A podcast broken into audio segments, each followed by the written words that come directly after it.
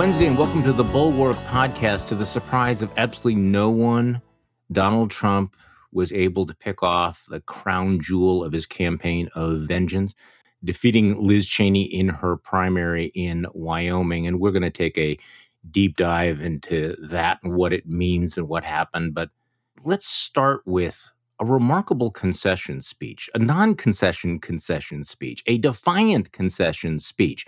And joining us today on the podcast to walk us through all of this is our good friend, Tom Nichols, Professor Emeritus Tom Nichols, staff writer at The Atlantic and author of their Peacefield newsletter. So, welcome back on the podcast, Professor. Thanks, Charlie. Thanks for having me again. Do you call you professor or or emeritus? I, you know, Tom, Tom, Tom. usually works, especially now that I'm uh, not working there anymore. But you know, professor is a honorific title that no one has to use with me anymore. Okay, so let's let's talk about uh, Liz Cheney because I think this is just a, a remarkable story. The MAGA world is, of course, uh, celebrating, and the anti anti Trump world is trying to explain. Well, it's not really because she stood up to Donald Trump. It's because blah, blah, blah, blah, blah. But let's go to the tape. We have five cuts from this, and let's spend some time with this. So here's Liz Cheney's opening where she explains that it didn't have to be this way, but she chose, she chose her path. Two years ago, I won this primary with 73% of the vote. I could easily have done the same again. The path was clear. But it would have required that I go along with President Trump's lie about the 2020 election. It would have required that I enable his ongoing efforts to unravel our democratic system and attack the foundations of our republic. That was a path I could not and would not take. So, Tom, damn, that woman, the Iron Lady of Wyoming, as Margaret Thatcher said, the lady is not for turning. She knew what was going to happen, right? She, she, she not only knew that she was going to lose, she knew that she would lose badly, and she didn't walk away from the fight. Yes. And one of the things that was really interesting in that first clip, she's kind of calling out the voters here a bit. A little bit. You know, where she yeah. says, Hey, two years ago, I won this with 73%. Three quarters of you thought I was pretty okay back then. And hmm, what's the only thing that's changed is that I didn't bend the knee to Donald Trump. So that that was her shot across the bow of Wyoming's own Republicans, basically saying, "Look, let's let's cut the crap about." Because in these focus groups, right? You say, "Well, she's kind of gone to the left," uh, no, and she's no, she hasn't. she hasn't even remotely turned to the left. You know, she's she's more liberal than she used to be. She's more that no, there was one issue and one issue only, and that was the big lie and bending the knee to the Orange God King. And she's kind of, you know, that I I I I, actually think that more politicians, even though you know she's paid for it, they should speak to the public that way. I two years ago, I won this thing with seventy three percent. There's only one thing that's changed, and I wasn't going to do it and you and I both know what that is, voters of Wyoming. And I thought that that was a brave thing to, uh, an important thing to do as well. And I've said this before: if you can't recognize political courage in Liz Cheney, then then you just simply do not understand the concept. And unfortunately, I think a lot of Americans no longer understand uh, that concept. But also, I mean, she is a political rarity. Uh, you know, a, a politician, you know, not just willing to give up their their office and their political power, but you know, to undergo excommunication from all of your your political world, from your allies, your friends, and everything, and your neighbors, the people who live yep. around you in your state, who now you know disdain you, many of whom hate you. Yeah, absolutely. That is, you know, this isn't like representing a, a, district in um, you know Chicago or in the suburbs of Los Angeles where I mean, Wyoming's a small place and everybody knows everybody. And she's basically said, I don't care if everybody in the state hates me. I'm from here. This is what I believe in. And that's how it has to be. The interesting thing about her is that she, she not only didn't walk away from the fight, I mean, she could have retired and spared her what you know we would normally think of as a humiliating defeat. I mean, she lost by 30 points in her in her home state. And yet she didn't. I mean, that's the. In other words, she could have been Rob Portman, yeah, you know, in right. Ohio, where you know, real profile and courage, where he basically says, "Well, I'm not going to speak up on this stuff. I'm just going to retire. I'm going to fade into the, you know, like um, I'm going to blend into the draperies back here, and um, you know, stay out of this instead of losing or having to speak up." I mean, one of the things that's amazing is that Liz Cheney did all this while trying to keep her seat and run for reelection. And there are guys that that have retired who won't speak up, who who aren't ever running again for anything, and they just won't do it. Um, they just don't have the stomach for it. They don't have the spine for it.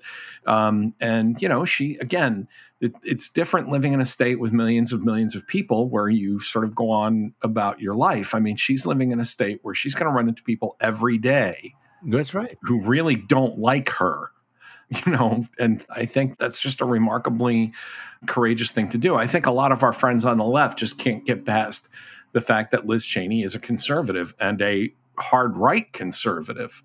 But this is one of those places where you say yes, and we have deep disagreements, you know, among conservatives, among liberals, between conservatives and liberals. But we have to all start from the rule of law and fidelity to the Constitution, and that's what Cheney stood up for, and that's that's what's worth our admiration. And this is also distinctive to your point. Is, is she recognizes Donald Trump as a unique existential threat, and so she hasn't changed her position on other issues, but she's saying, "Look, we need to prioritize the defense of democracy." A lot of you know her liberal critics will also say it's an existential threat, but then will go, "Yes, but she doesn't support us on climate change, or she didn't vote for this particular bill, or she still, you know, opposes, you know." whatever Build Back Better is called, all of right. those things. But that's crucial to understanding the position that she is taking that this is not normal. Donald Trump is not just one more Republican. He represents something that is a dire threat to all of those traditions. I we didn't download the the clip of this where she says, "Look, I'm I'm a conservative Republican and I I respect what this party used to stand for, but I love my country more." That's the key thing. All right, so back to these sound bites from this remarkable speech. And by the way, knowing for a long time that you're going to lose, you're going to lose badly, and you have to give a concession speech. And you know, she obviously gave a good deal of thought to it. People need to understand this is not easy, you know, mm-hmm. to walk out when you have been subject to what other politicians would regard as worse than death, this humiliation. Okay, so number two, she's invoking history and talks about how Abraham Lincoln lost other political campaigns before he ultimately saved the Union. This is clip number two. The great and original champion of our party, Abraham Lincoln, was defeated in elections for the Senate and the House before he won the most important election of all. Lincoln ultimately prevailed. He saved our Union and he defined our obligation as Americans for all of history. Speaking at Gettysburg of the great task remaining before us, Lincoln said that we here highly resolve that these dead shall not have died in vain, that this nation, under God, shall have a new birth of freedom, and that government of the people, by the people, and for the people shall not perish from this earth. As we meet here tonight, that remains our greatest and most important task. So, Tom, something else strikes me about Liz Cheney is that unlike many of her colleagues in Washington, she has her eye on history. She actually is looking at what's happening now within that scope of history and is clearly concerned about what her historical legacy will be, which is something that I don't think ever even crosses Kevin McCarthy's mind. I'm not sure very much ever crosses Kevin McCarthy's mind, um, which strikes me as a f- vast and flat and arid place. but I think her awareness of history is unusual because people who are afflicted by presentism, yeah. that everything is, you know, in the next 24 hours. And that section of the speech, along with a few others, got a lot of sneering and ridicule from the Trumpers and even some of the anti anti Trumpers. And let me just say again, after a speech like this, to be you know among the anti anti Trumpers is you know you and I have talked about this so many times. It requires such an expenditure of caloric energy to keep trying to figure out how to not be on the side of the anti-Trumpers, or or how to not be on any side really. Um, but after a speech like this, where she's basically invoking history and daring you to pick sides, that gets harder and harder. And I think it tells you something that the reaction to the speech in some quarters, it shows you how sort of cynical and vacuous and unmoored from the American tradition so many Republicans have become. And that's painful and I'm sure it's painful to you as well. Mm-hmm. It's painful to me because part of the part of what I always what attracted me um, as a younger conservative to the Republicans was this kind of respect for tradition and history that you know progressives by their by their very name are progressing they're looking toward the mm-hmm. future the, the past generally you know is always inferior it has to be junked it has to be overcome it has to be left behind and conservatives by their nature and by the by their name about you know in terms of conserving think about things like tradition and thinking of themselves as part of a, a, a present that includes not only a future but a past. And cheney really kind of reached out and and took that and embraced that um, i think in a way that politicians just don't do anymore. And one of the things they've learned from donald trump is screw all that you just have to win the next eight hours of the news cycle. You just have to get through the day. And she clearly she knew she was losing. You pointed this out, right? Right. And instead of trying to somehow soften the blow or moderate or win over some of the doubters, she dug in. Right. She said she leaned I, into it. She yeah. she leaned into it and said, if I'm going to lose, I'm going to lose and by speaking the things I think are true, instead of trying desperately to peel off two more percent of people, you know, somewhere in the middle who aren't paying attention or may, might have been gettable votes. This is who I am. This is what I stand for. Take it or leave it. And I, again, I think that I wish there was a lot more of that in American politics. So the next two clips go to that point of the way that she is leaning in, the, how she in, invokes January 6th and, and the significance of it, and then makes the case that this is an ongoing, clear and present danger, that, it, that the threat of political violence is ongoing, which is something you wrote about earlier this week. So let's play cut number three. Um, Liz Cheney last night, after being defeated, talking about January 6th conspiracies and lies. Like so many Americans, I assumed that the violence and the chaos of that day would have prompted a united response, a recognition that this was a line that must never be crossed, a tragic chapter in our nation's history to be studied by historians to ensure that it can never happen again. But instead, major elements of my party still vehemently defend those who caused it.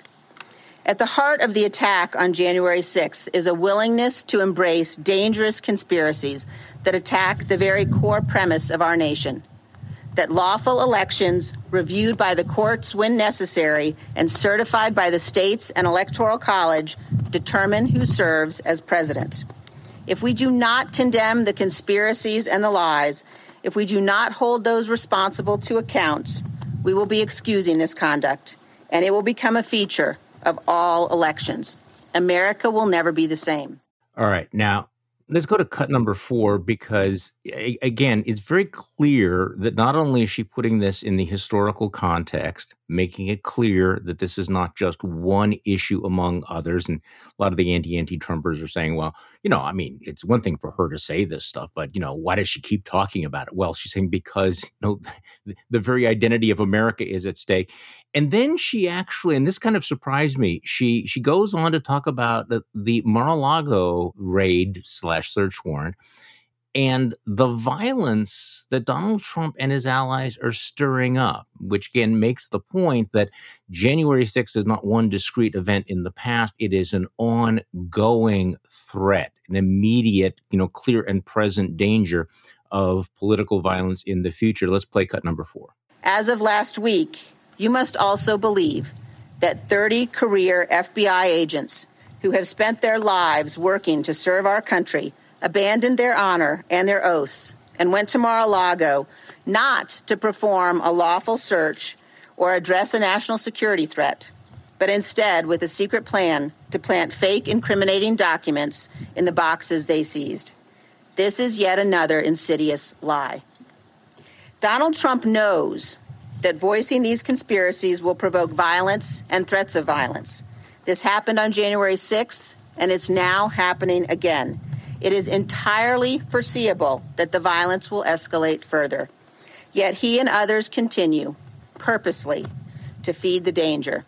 So let's talk about this. Tom, you wrote a great piece, which I cited in, in the Bulwark newsletter uh, the other day. The new era of political violence is here. And you wrote, The danger is not organized civil war, but individual Americans with deep resentments and delusions and you know, I, I was really struck by by one of uh, by one paragraph where you talked to one of the original Never Trumpers over the weekend, a man who's lost friends and family because of his opposition to Trump, and he told me, I'm reading from your piece, and he told me that one of the most unsettling things to him is that these same pro-Trump family and friends now say they believe that Trump broke the law, but they don't care.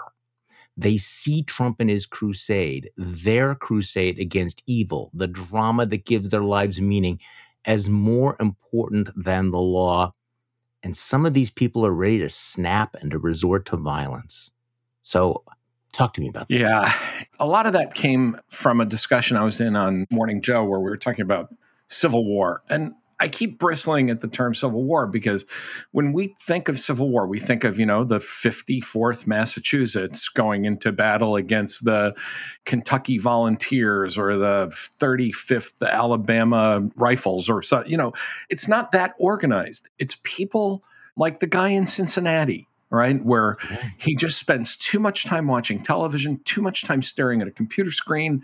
You know, Donald Trump says corrupt FBI agents, they, raided my house. It's the worst thing that's ever happened. And he says, okay, my empty life will now have meaning because I'm going to go shoot a nail gun at FBI agents.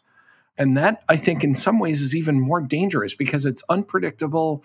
And the people that are, unstable walking around among us, and that's spreading. And I mean, it's becoming like a. It used to be you'd say, well, every neighborhood has one guy that everybody worries about, but you know, this is like a mass psychosis that is spreading among your friends, your neighbors, your family. The person I was talking to in this case was talking about, you know, his mom, who literally his mom? says, his mom I mean, not not not she's going to be violent, but who genuinely believes that you know Donald Trump is on the side of God and Jesus Christ, and that the people who work against him, including her own son, you know, are doing the work of the devil, Satan. And, and, so, yeah, and I think, but again, I think this is this is the result of a long period of decades of people living in an affluent, safe nation that has no great causes in it anymore. And they are, you know, and they're living in places that maybe they're not happy. There is an emptiness in the in the piece. I talk about this spiritual and moral void that they're trying to fill with great dramas, with great crusades, with great stories of good and evil. And one of the things that I think to, to bring this back to Liz Cheney is that she has been this kind of unflappable even kind of icy presence who says, yeah, yeah, whatever. Look, this is about the Constitution and the rule of law. And just keeps coming back to that, you know, kind of tapping the sign that says, this is about the Constitution and the rule of law and the future of democracy in America. And she has never let herself get sucked into that crazy drama of you know, madness and these nutty theories. And again, she's calling out in that speech, she is calling out her voters by calling out Donald yeah. Trump right in front of them to say, you knew this is fake. You know you're lying, and you know this is going to lead to violence. And now everyone listening to me knows that that's the truth. And it's a matter of whether or not you're going to accept it. And I think part of the reason people turned against Cheney in places like Wyoming, and the same that the Trumpers have become even angrier at this point in history, is because, again, and Charlie, you've heard me say it, they know. They know. Somewhere deep down, they know and they don't care. I, I, can't remember who said it, but somebody made the point the other day that Trump could show up in China, you know, with a folder of nuclear secrets and a treatise in fluent Chinese on Xi Jinping thought. And the Trumpers would say, look, he's just trying to help the country. There is nothing anyone can say that's going to dislodge these people because every revelation is a humiliation.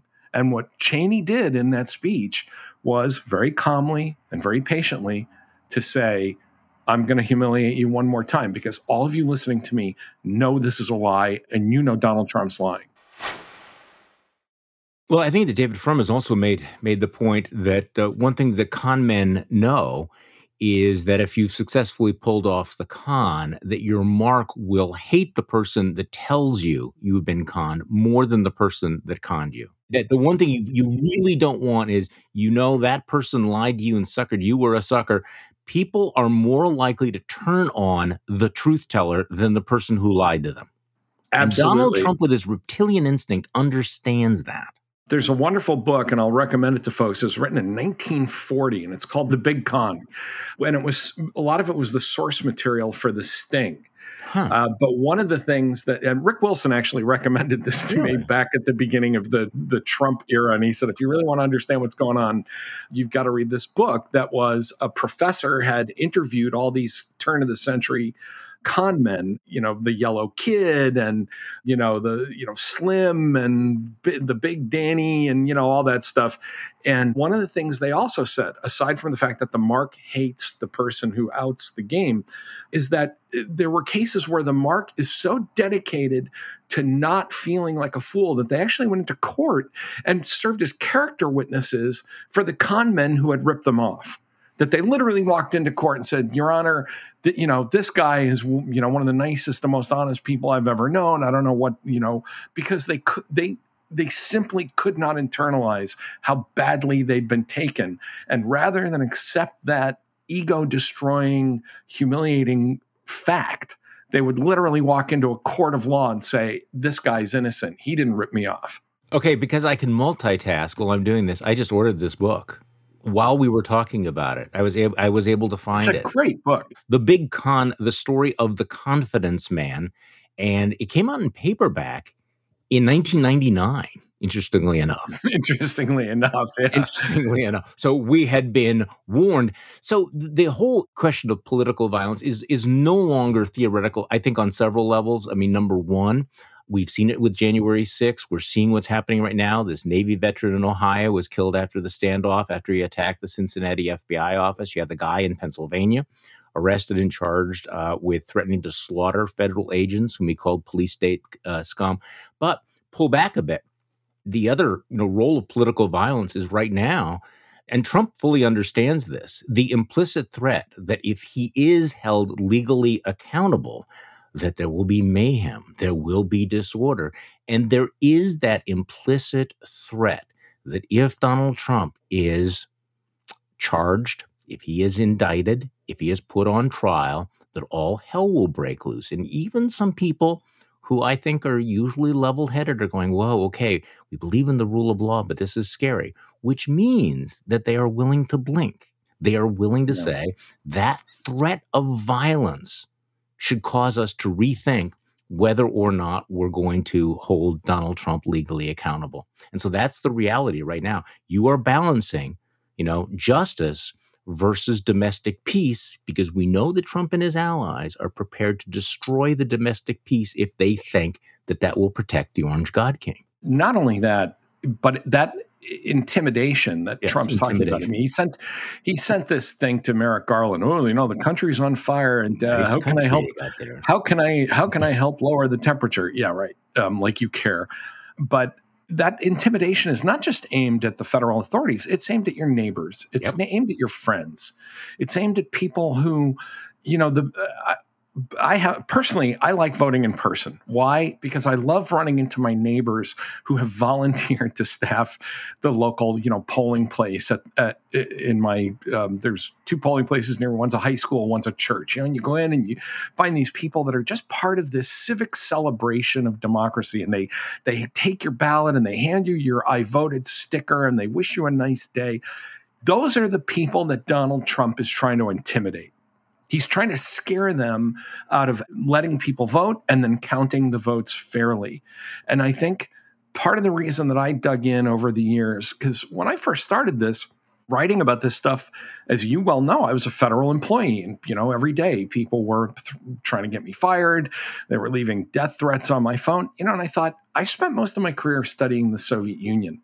I didn't spend all that time studying the Soviet Union and communism just to have to kind of shut up and withdraw from the public space in the United States of America. Just because a, a failed real estate con man and his cult, you know, don't want to take away my First Amendment right to speak. And I think Cheney, you know, again, has really stepped forward and, and you know taken a lot of the hits for that to say this is not a time to be quiet. This is not a time to compromise or negotiate with lunacy. This is a time to say to tell the truth even if it has consequences. And i and i agree with you charlie. There are people who I, am not going to be hard on them for wanting to blink. I think we've all felt right. that at a certain right. point that's a normal human reaction. And so this is Absolutely. the point: is, is people engage in intimidation because intimidation works. works. And and so we're talking about Liz Cheney and and courage because it is so vanishingly rare because most people will say, I don't want to go through this. You know, I, I don't want to put myself at risk. I don't want to put my family at risk. I actually had uh, dinner last night with my former uh, radio producer, and we were talking about some of the intense, you know, times uh, in, in Wisconsin politics. And it, as the producer of a, of a talk show, he answers the phone before people get on the air. So he gets it raw. And he was saying, you know, some days I just I went home and I was just drained out and everything. And and you know we were talking about the the level of the intensity and one of the things i said to him i said you know most people don't know how hard it is and most people are not used to being subjected to that kind of abuse and most people will will back away. So that kind of bullying and intimidation works and obviously this is so clear i mean look at the entire republican party right now.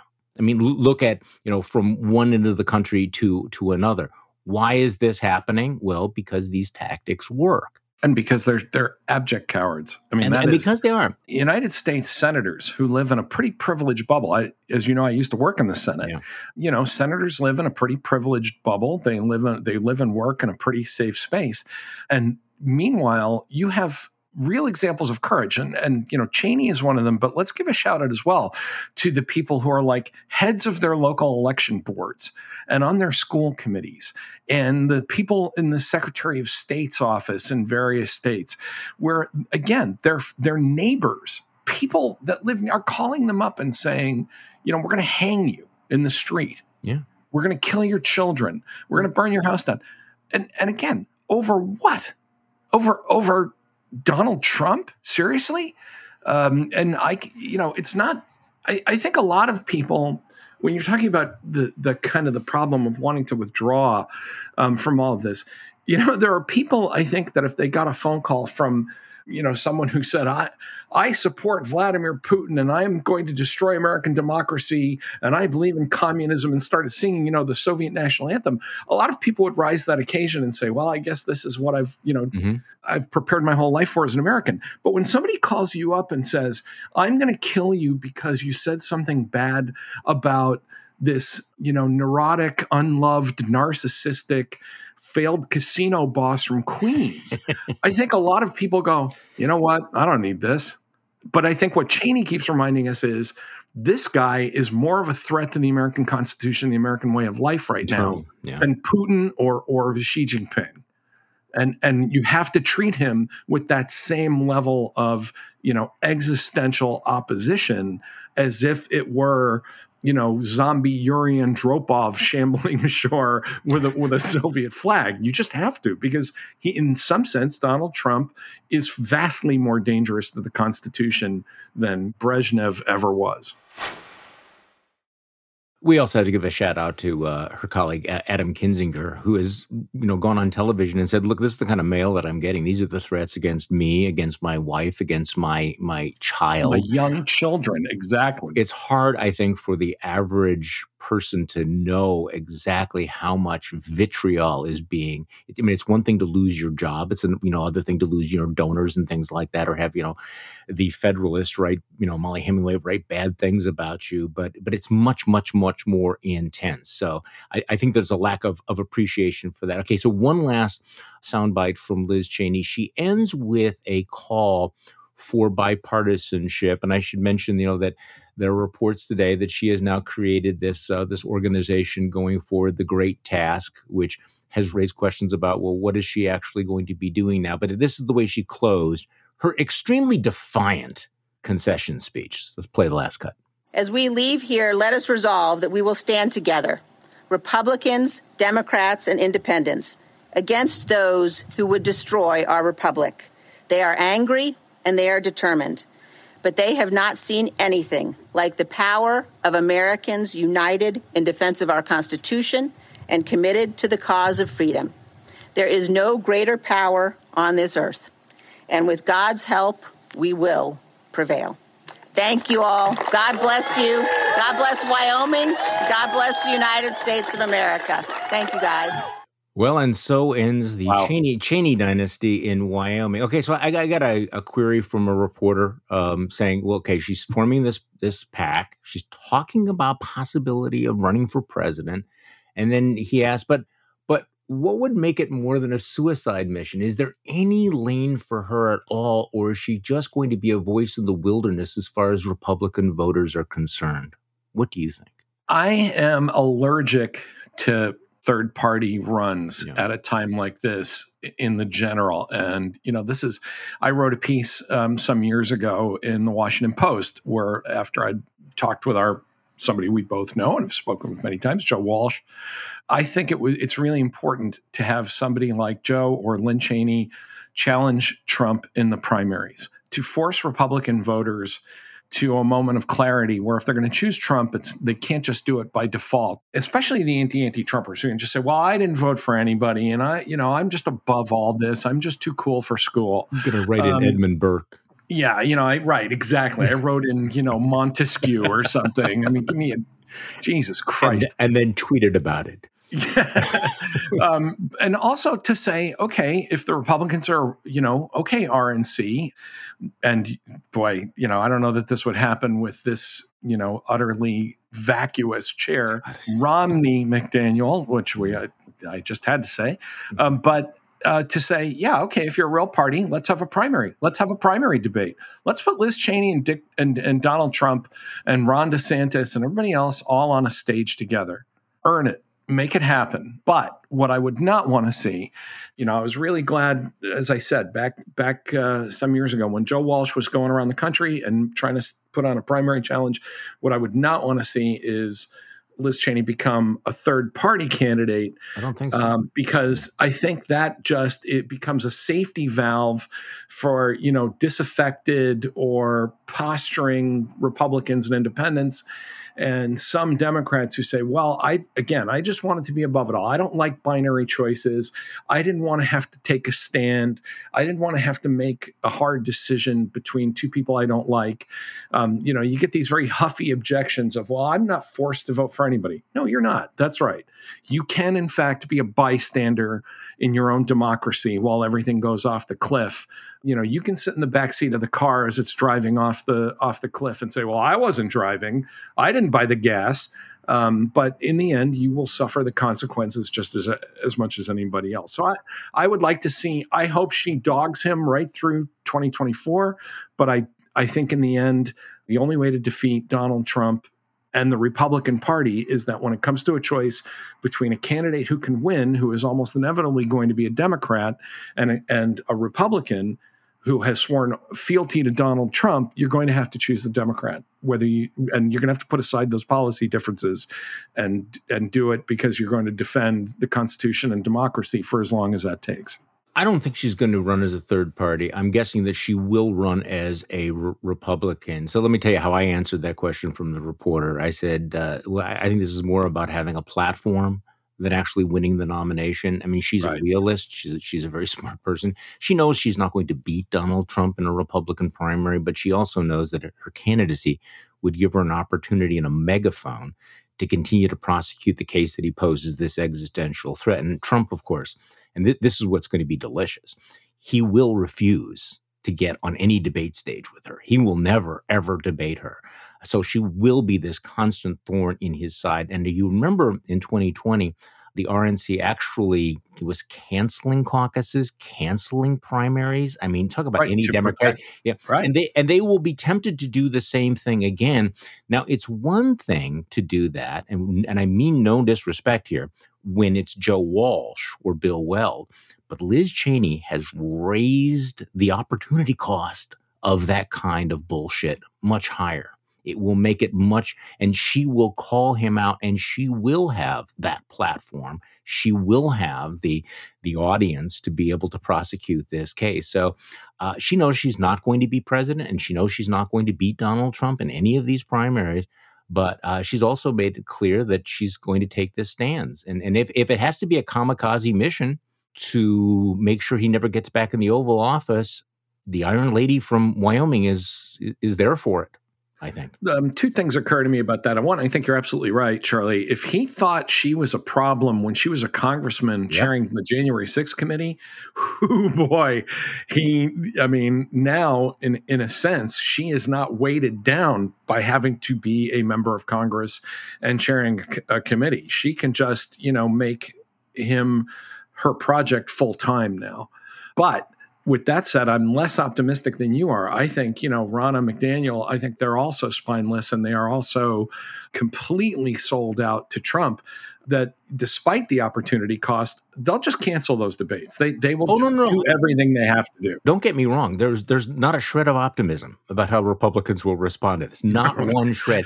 It's that when they do it, it will be called out. There will be a brighter spotlight on it Absolutely. Um, when they do it, because it will be Cheney and she will be eloquent and merciless in pushing right. that in making the case. I mean, I'm just going to be in yeah, heated agreement yeah. with you here that you know it's it's one thing to say to Joe Walsh or Bill Weld, you know, we're going to yeah. kind of swat you out of the way um, because you don't really you've never developed that national platform. Cheney ha- has already become a national politician not just because of January 6th. I mean, this is somebody who was like the what number three in the House leadership until yeah, um, no. you know taken down by the likes of Elise Stefanik, which is you know an amazing yeah, thing in, in itself. But yes, and the opportunity cost will be high. And unlike some of her other opponents, uh, some unlike some of Trump's other opponents, rather, Cheney will capitalize on it and she will stay again we're kind of speculating about what she's going to do next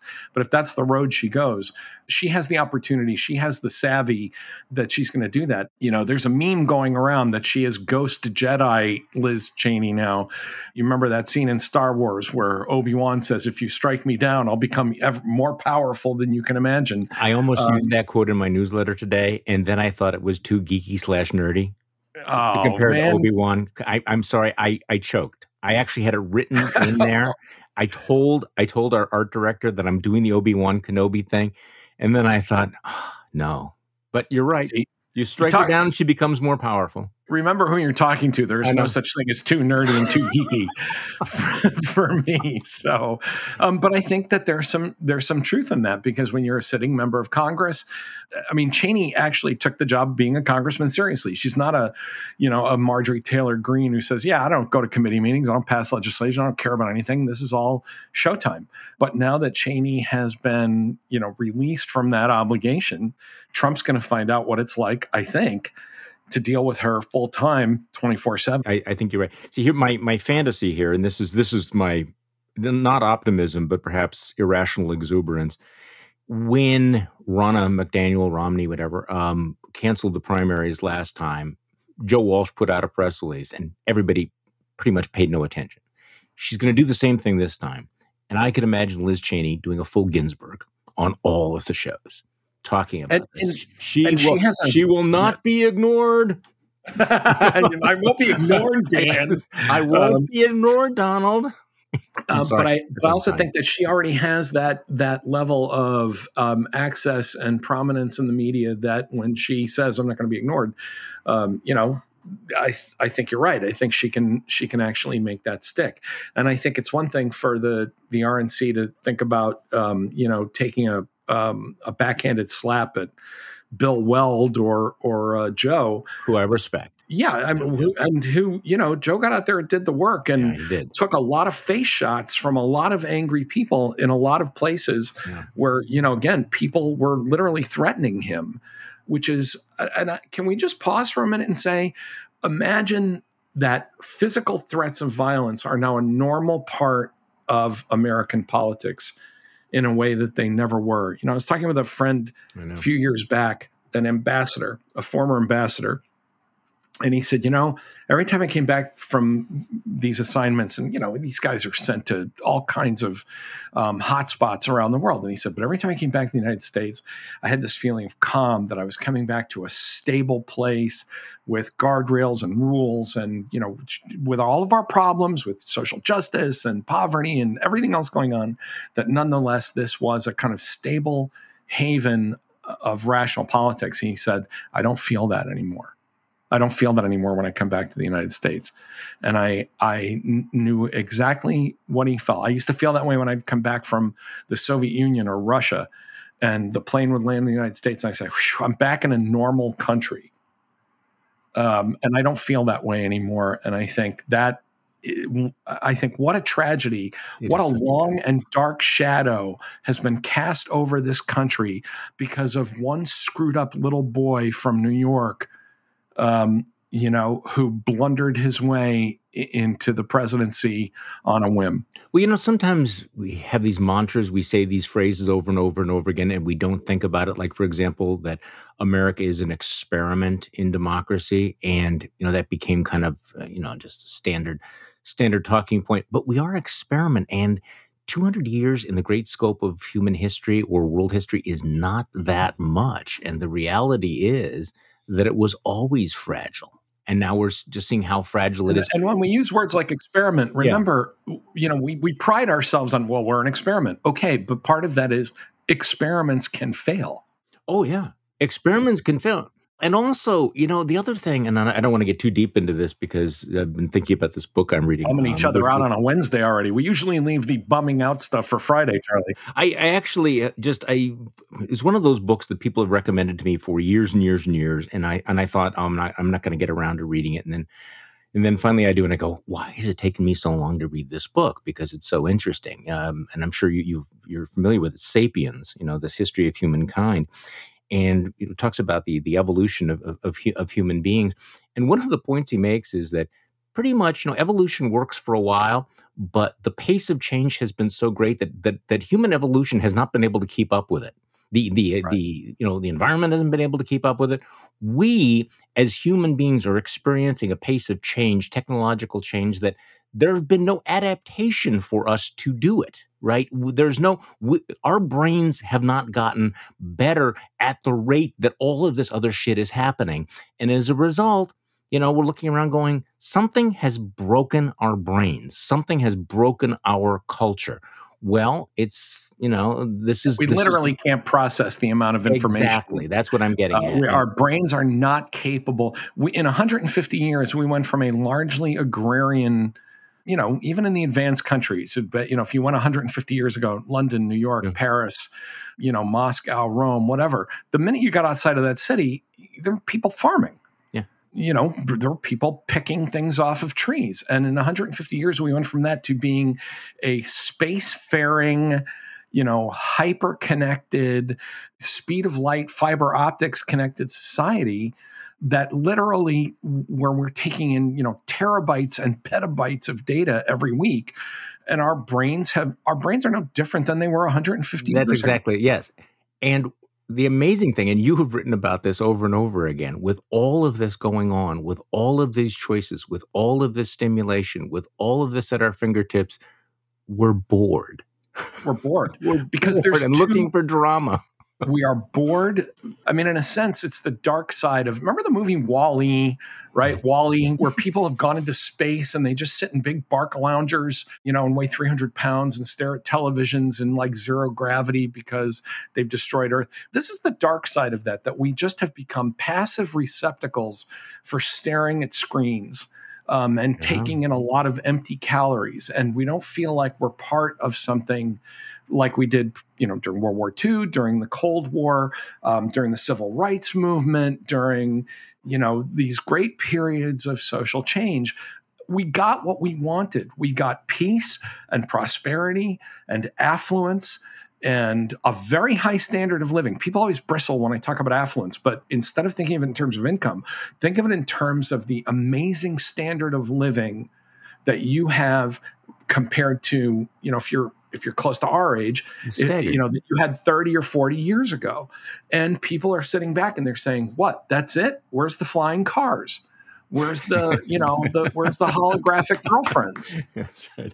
We're you know, so disappointed. Is, I'm so, so disillusioning. I'm so the Wi-Fi on this airplane sucks you know and and they just have gotten used to that. I mean trump isn't really smart enough to make these cases. He's kind of a placeholder and a rabble rouser for a lot of these cases but then aided by people in the in the conservative media ecosystem who say this is about good and evil. This is about saving the babies. I mean i love the fact that donald trump is now like an anti-abortion crusader as if he ever gave a, a rat's ass about this you know um, you know you are part of the big you are stopping the dark cabals that seek to undermine the greatness of america and, and blah blah blah blah blah. And people say you know um, this is this is more fun than watching wheel of fortune. I guess i'll go you know i'm gonna just go down these rabbit holes and start buying tactical gear because now my life now i have meaning in my life. So I, need to extend and revise some of my remarks from the the past. Uh, you and I, I don't know, we, we, could say we had an exchange on Twitter, but you commented on on this as well. And by the way, I think you were were right.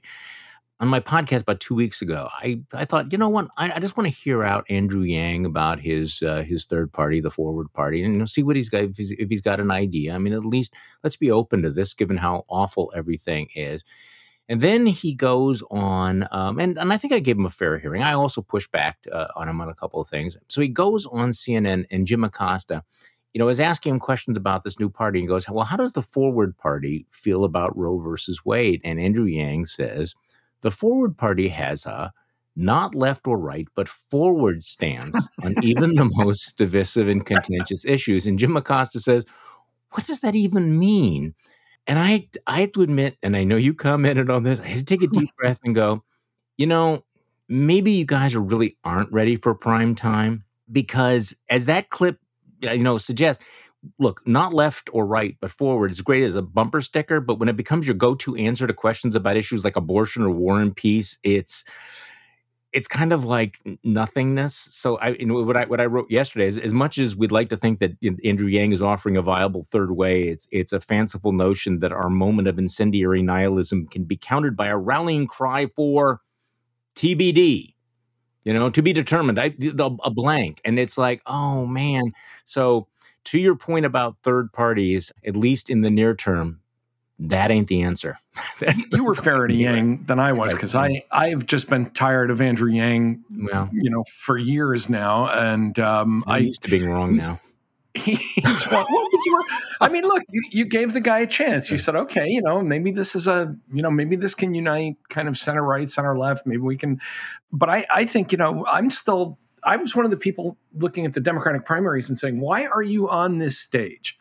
What have you done that is, you know, I mean, to me, he was just, you know, another version of Marianne Williamson. Why are you on this stage? How did you get here? What is the point? And this is a guy who couldn't win the nomination and couldn't win an election for mayor of New York, and he's going to put together a party with you know, again, Christine Todd Whitman, somebody I think, you know, many of us respect. Certainly I do. But what's the constituency for Andrew Yang and Christy Todd Whitman, you know, with a party that is not the other, we're not the other two parties. And the thing I posted, and a I lot of I got, I got, it, I got nothing. Oh, go ahead.